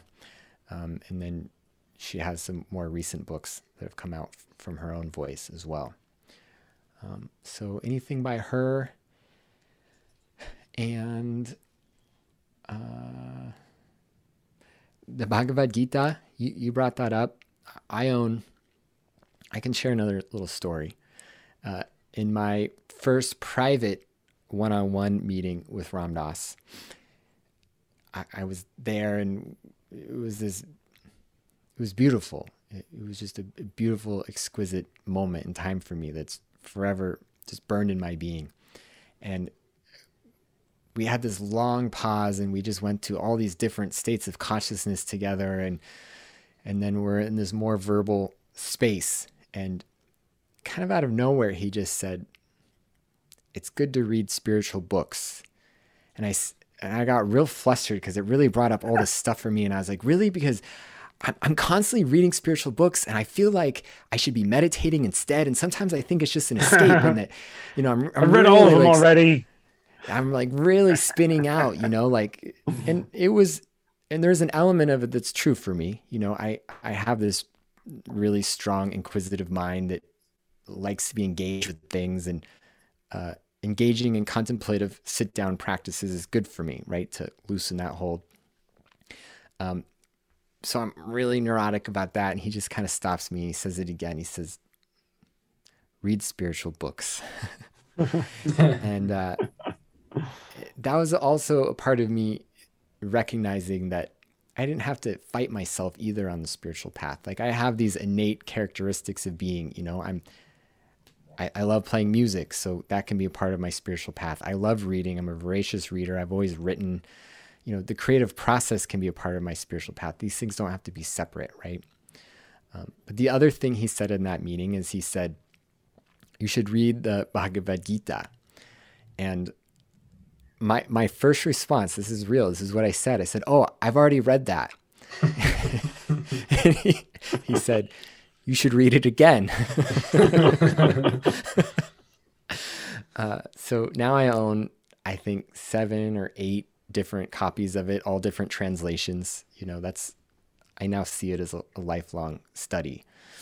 Um, so sure. I would recommend that for anyone. Ram Dass's book, his reader on the Bhagavad Gita is really great, kind of companion guide to it, Path to mm-hmm. God. Yogananda's uh, can't help but mention God Talks to Arjuna is f- terrific um, ah. and and voluminous. I mean, yeah. I don't think I've got A, a through Z with it. Uh, I kind of look up a passage and read the 10 pages on each line, you know, that kind of commentary. Wow. I've forgotten about that book. Yeah. Wow. Yeah. Yeah. I'll just add to your list. Yes. We're all open friends here. Yeah, no, that's great. Will, will you sit around? Nine. Yeah, exactly. Yeah, you need another one. Um, will you tell just briefly, kind of before you take us out, before we uh, before we depart for the evening, Sitaram, will you tell us that story about the hitchhiker? Because um, when you said the Bhagavad Gita and Ram Dass, and I thought of your little story about the Ramayana. Sure. Yeah, I'll tell that story, and then um, before we go, if I can just make a couple plugs about our please. Oh absolutely. Yeah. tell everything. Cool. tell everybody. Yeah so so it was i hadn't been living at the house for that long maybe a few months and a bunch of people had come to maui that were all with neem karoli baba Ram Dass's guru the saint that he was with in the late 60s and early 70s and so and they were all on island because it was just a friend, it was a family get together of their satsang to celebrate that it had been 40 years since Be Here Now came out. And for them, it was really a celebration of their time with Maharaji together. And I got to be there as Ram Dass's caregiver, and that was really cool for me. So, you know, Raghu Markus, who's the head of Love Serve Remember Foundation, Krishna Das was there. Uh, Parvati Markus, who wrote the book Love Everyone, was there. I mean, all sorts of just really amazing people were there. Uh, and then also KK Sah was there. KK is an Indian devotee who became really close friends and family with all the Westerners that were there because he was their translator and also because Maharaji instructed him to take care of them. And he took that to heart. And so, you know, the family bond was really tight. And so a lot of people are there on island and I got to have all these cool conversations with a lot of people two of those conversations are important to the story. One is that KK was there and I really wanted to talk to him. I'm actually remembering something right now that I have not I have not remembered this part of the story in a really long time, nor did I write about this in the book. I I wanted to talk to KK, but he was really quiet. He he was not a talkative person. But I did see that like someone came because they wanted to seek advice from another person on Maui. Basically, they wanted to have his darshan, you know, like a private one-on-one spiritual meeting with him. And they spent like an hour together. And I was like, what? This person who I basically don't see talking at all. And I remember talking to Ram Dass about it and just saying, I'd love to talk to KK, but I don't know what about. And, and, and also I brought to Ram Dass's mind, tied to the Bhagavad Gita, uh, that this one translation I had, it talked about how basically if you did bad things, you went to hell. And I was like, this doesn't seem to resonate with me. Like, what, what, are they talking about with hell? You know, and, and Ram Dass said, oh, you should ask KK. You know, he's a scholar of the Gita and also the Ramayana. You should ask him about that. And, uh, and that would be a way that you can talk to him. I was like, okay. So I found a moment when KK was all alone and I brought him this question and and he just pulled out he knew exact he knew the exact page that the answer that my question was from the Ramayana where basically he talks about essentially in the the Hindu model hell is not some eternal place there's just there's different levels of consciousness and they all have essentially different amounts of suffering in them and it has to do with our karma and and ultimately we're all on this spiritual journey to God. And I was like, okay, that makes sense to me. but in that meeting, spiral staircase also, of levels. Okay, I got it. yeah, I mean, I just I wasn't satisfied with this idea that there was potentially some eternal hell that people burn in, right? This Western right. model, and and that was the word they used in that translation. It didn't say eternal, but that word hell has a lot of connotations that wasn't necessarily meant to be there. Um, but he also said something to me. He said, you know, you should really read the Tulsidas Ramayana. There's many versions of the Ramayana. Valmiki wrote the first one, at least in written form. Uh, but the Tulsidas Ramayana was really popular around the area where Maharaji Neem Baba lived because it was written in Awadhi, a dialect of Hindi. It wasn't written in Sanskrit. It was written so that common people could know the story and understand it. And so in our satsang, that's kind of become a primary text or version of the Ramayana. And that is the version that KK was a scholar of. So he told me I should read it. He said, You know, Ram Dass has multiple copies of it. I'm sure he would loan you one. He knew Ram Dass had multiple copies of it because every time KK came to visit Ram Dass, he would give him a copy of it. Uh, so, which is a, a beautiful, exquisite kind of element of their long-standing relationship. So I start reading that, and in the process, I found really quickly that, especially in the way Tulsidas writes it, it wasn't just about the story. I mean, I'd, I'd read kind of modern abridged versions of the Ramayana. I knew the basic story of Hanuman and Ram and Sita. But those bridge versions, you know, they're they're small like modern book form, and this is a fat book. And why is it so fat? Well, there's just page after page of essentially devotional poetry describing everything. And it's so over the top and so flowery. And at some point, something cracked, and I got to be in this devotional mood that he was writing in. And I saw, oh, he's not just telling a story. He's, I mean, yes, the story is important, but he's also using the story as a vehicle to essentially invite us into the bhav, into the devotional mood. So I started reading it really slowly. I, I wanted to savor it. I wanted to only read it when I could be in that bhav with Tulsidas. So that's one of the things that happened. The other thing is that Krishna Das was there. And at that point in time, like I like worshiped him. Like he was the the first big kirtan I had ever been in. He was the re- person that inspired me to buy my harmonium, you know. So uh, I was definitely it was hard for me to act natural around him. We'll just say that. You know, I was like trying. I was like trying to act. Oh, I'm gonna be cool. I'm gonna be cool around Krishna Das. Um, and we were talking at some point, and he said, "Yeah, you know, you should, you should just chant 108 Hanuman Chalisas." For people listening who don't know, Hanuman Chalisa, rather than being call and response chanting, it is this uh, about a seven minute long, 40 verse prayer uh, to Lord Hanuman and it was a chant that I had learned at that point because it was really important to Ram Dass and to the satsang around Maharaji. He's like, yeah, you should just chant 108 of them. And he said it so casually. And I was like, chant 108? ne- I had never heard of this before. He's like, mm-hmm. yeah, you know, it's, it's fine. You know, it doesn't have to be a big deal. You, just, you light a candle. He said, you're allowed to take bathroom breaks. You can drink coffee. And he said, and you don't have to sing all of them. If you want, you can read some of them. That, that was the extent of my instruction. That's what he told me. I was like, okay. So then everyone leaves the island. I have this practice. I'm reading the Ramayana every night before bed. And Krishna Das told me I should chant 108 Hanuman Chalisas. So at that point in time, I got one day off a week where it wasn't like I was doing stuff all the time, but you know, I needed to be around to help with things. And there was one day where, you know, if, if help needed to be had, someone else was going to do that help, right? I had this one day off. So I decided to take my day off on a Tuesday, which is said to be Hanuman's day. And I sat down at the edge of the property. I had this makeshift temple that I'd built out of tarps and this canopy structure, and, and I would chant. And so I sat down and do my 108 Hanuman Chalisas and it took about eight hours in total. And at that point in time, chanting was so powerful for me. It just, it blasted me into bliss realms like every single time. And even though I knew that the teachings say that it's not actually about what we feel, right? Feelings are secondary. I mean, if we feel good, that that's meant to be enjoyed, but that's not what we're chasing after with practice, right? We're talking about something deeper than feeling. And even though I knew that, because chanting always brought me into those bliss realms, I kind of had this idea that if I was chanting all day, who knows what would happen? It would just completely mm-hmm. annihilate me, you know, in the sun mm-hmm. or something like that. And that's not what happened. What happened was I had a lot of body pain and I experienced boredom, which I had never really experienced boredom chanting before. And I was chanting a lot.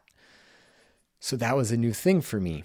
And so fatigue, boredom, body pain, frustration, you know, having to use the will a little bit more to stay with the practice. This is very interesting. This was very new for me for that practice. You know, I had done extended meditation sits, but for chanting, it had never been like that. So I was a little bit confused about it, even though I felt like I shouldn't be because I knew the teachings say that it's just about the practice and yada, yada, yada. So that's what's going through my mind. And then Krishna Das calls the very next day. He didn't call the house all that often. And I didn't pick up the phone all that often because if Dassima was there, she would answer it. Well, at that point in time, Dassima and Ram Dass were both gone. The phone rang, so I answered the phone. And Krishna Das happened to be calling just to check in to see how Ram Dass was doing, which he didn't do all that often. I will say, in the three years I was on Maui, that was the only time I ever answered the phone to have Krishna Das on the other line. so I told mhm. Krishna Das, hey, I just chanted 108 Hanuman Chalisas yesterday. It's kind of weird that you're calling right now. He said, it's not weird at all. That's how Maharaji works. You know, Krishna Das is kind of gruff with those things. So he said it like that. And I was like, oh, y- yeah, right. And he said, well, how'd it go? And so I sheepishly told him the whole extent of my experience and my struggles. And his response was good. It's good. You know, we want the immediate hit, but these practices work on us over lifetimes. He said, You know, Maharaji used to have us go and chant all day, sometimes for 10 hours at a time. We would go through all those states. And what it did is it worked on us, it gave us a different relationship to the practice. It's like, okay. So when I got off that phone, I knew that there was more work for me with that practice. And so I decided to dedicate the next few Tuesdays my one day off a week to doing that practice. So for the next month, so four total, uh, I did 108 Hanuman Chalisas. During that same time, I'm also reading the Ramayana every night. And the Ramayana uh, is the text that the Hanuman Chalisa draws from. They're essentially telling the same story. The Hanuman Chalisa is specifically about Hanuman, a being that exemplifies perfect service and devotion to God. And he's one of the characters from the Ramayana. So I'm doing these two practices simultaneously and never should go without saying that Hanuman was definitely on my mind and I was seeing him everywhere. And some like sometimes I'd look at the clouds and I would see Hanuman in the clouds, you know, that kind of thing. It wasn't anything that was worth writing home about except that it was profound for me because I was just very saturated in Hanuman. But this one event happened towards the end of the month that I will always remember I picked up a hitchhiker at Mana Foods, which is a health food store, this tiny little health food store on the north shore of Maui, in this town called Paia. And I picked up this hitchhiker there, and he needed a ride out to an area that is known as Twin Falls, which is fairly close to Ram Dass's home. And so I agreed to give him a ride. And he got in my car and immediately noticed I had on my dashboard a picture of, of Ram and Hanuman hugging. Uh, Ram in the text is said to be an incarnation of God on earth in the form of a king, a king that was exiled out of his kingdom and had to be banished in the forest for 14 years. And that's all part of the, the Leela of the story. So this hitchhiker I see sees this picture and he gets so excited. He starts talking about Hanuman. I'm like, oh, wow, what great luck. And so I'm talking about Hanuman with him and we're talking about Hanuman and we're driving and it comes time to drop him off. And he looks at me he looked right in my eyes. You know, sometimes when people are going to say something really profound, they look at you and they have this certain look. And they talk in this voice and it's their profound voice and it leads you to believe that what they're going to say is really important. So he really has me engrossed in i'm really drawn in into his eyes and his voice. And he says you know that they say when demons see ram they only see death. And it caught me so off guard. I was like okay, I all right. I mean, I was led to believe that it was profound because he's using the profound voice and he's looking me right in my eyes. You know, really, we're really eye gazing, which is something in the New Age communities on Maui happened a lot. So I'm left to believe that this is important somehow, but I'm really confused. And I, I leave him there, drive back to Ram Dass's, and I keep thinking, out of all the things that he could have said, why did he say that? It was really strange because of the way he said it and it was our parting moment, it stayed in my mind and I'm thinking about it. And then I go, I have dinner, I'm doing some other things, I kind of forget about it. I go, I sit down and I read my nightly Ramayana story. And there's this point in the story where Ram, who is specifically God on earth, but he's the masculine form of God on earth. Um, and he's there in a human body and he's going into Mithila, which is the town that Sita, which is the feminine form of God on earth, uh, manifested. And of course, Sita and Ram are not two separate beings, they're one being. Sita Ram is one being, right? A being that's both masculine and feminine, is both form and formless. It's beyond anything that we can conceive of. But in the story, manifested as two beings so that they can enact their Leela on the earth. So this is the moment where Ram is walking into Mithila, the town where Sita lives, and they're about to meet for the first time on earth. And of course, when they meet, they fall instantly in love. You know, it's the most glorious form of love at first sight because in reality, they've known each other, they are each other for eternity. So this is about to happen in the story. And so Ram is walking through the town, and all of the townspeople are seeing Ram for the first time. And everyone sees him according to their own highest ideals. So the warriors see Ram as the most glorious warrior. And uh, the women, specifically the single women that are looking for companions, they see Ram as the most glorious man, right? And it talks about how the ascetics, the yogis, they see Ram as just they see him in his cosmic form with all of his heads and hands, right? And it talks about how the devotees see Ram as the highest source of all bliss. And then right there on the page, um, out of over a thousand pages, I read this line and it says, The demons that were there, cleverly disguised as princes, looked at Ram and saw only death. And it was just one of those moments where the hair stands on end and it just you know what's what's really going on here? And granted that was a fleeting moment too. he said basically yeah. Yeah. And that was a fleeting moment too right? That was a visceral response. But it was pointing to something deeper than even me having my mind blown in that reality in that moment. And what i've come to see about these stories is I don't care anymore about if that's something that really happened in the past or not. You know, I have no way to know that. Some people, it's really important to them to believe that. I don't know if it's that or if it's just some mythological story or whatever. But what I know from my own felt experience is that that story serves, and other stories in that realm, these spiritual stories serve as gateways into a level of reality that exists right now right? There's an element of them where Ram and Sita meeting for the first time is happening right now in this moment, right? So by reading these stories, by doing these practices, it's it's doing something to us that's deeper than even our felt experience in the moment. Yeah. Gateways. Thank you so much. What a beautiful uh, close. I had to. Uh, I'm kind of clinging in a way to Sitaram's time now at this point, um, but I'm really glad you shared that because I loved that story in the book. Um, give us give us your plugs of the Kripa Guru. How can we support the work you guys do? Yeah, thank you. So, uh, so our website kripa.guru is a place that people can go if they want to find out more about our music, if they want to support us, any of our service outreach that we're doing. We are under the fiscal sponsorship of Hanuman Maui, which is a 501c nonprofit. Hanuman Maui is has what has grown out of the home that Ram Dass lived in, and we're all part of this.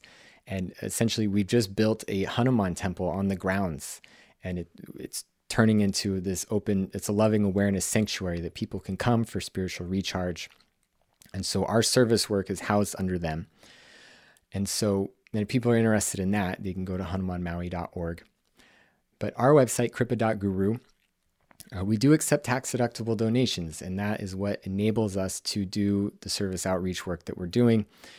And also, if anyone listening feels inspired and is looking for maybe any additional support on their path, uh, we do offer one on one video chat spiritual support that we offer an entirely donation basis. There's not even a suggested donation, and it's not, you know, there's no pressure with that. And that's a part of our desire to, again, make the teachings and practices accessible to everyone. So that's also a really big service that we've been offering. I've been finding uh, a lot of joy in it, especially during this time of COVID. And it's been really beautiful to connect with people from all over the world on their spiritual paths.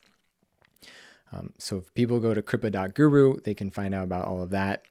And then, yeah, I imagine in the, the show notes, people can find links for where to purchase my book and things like that. I will say that the, all the proceeds from the book are going to support our, you know, service outreach projects. Um, Wonderful. Thank you yeah. so much, Sitaram. It's been a pleasure. Um, we'll definitely promote all those links in the description and um, yeah, just really appreciated your time um, and your insights on uh, all these different concepts. And it's really clear that you embody this practice. So um, I know I've learned a lot, and and hopefully it was helpful for for everybody else as much as it was for me. I, I'm I'm also selfish and just soaking this up tonight. Come back and see us. Yeah, yeah, yeah. It's really, thank you all. Really, um, really wonderful. Just hearing all of your stories and your insights and your worldviews. Uh, really beautiful stuff. Really appreciate you spending the time with us tonight. Yeah. No. Yeah. Thank you all for having me here, and uh, yeah, I'm truly honored to be here, and I think it's really cool all the work that you guys are doing with the podcast and. Uh, yeah, everything that the podcast is connected to. Yeah, with the Beware How group that you have going. Thanks, Sitaram. It's uh, it's definitely a soulful, it's a soulful project for sure, and uh, we get to meet people like you. So we're gonna yeah, we're gonna keep it, it going. Yeah, exactly. so amazing. absolutely. See you guys. Bye, y'all. Thank you.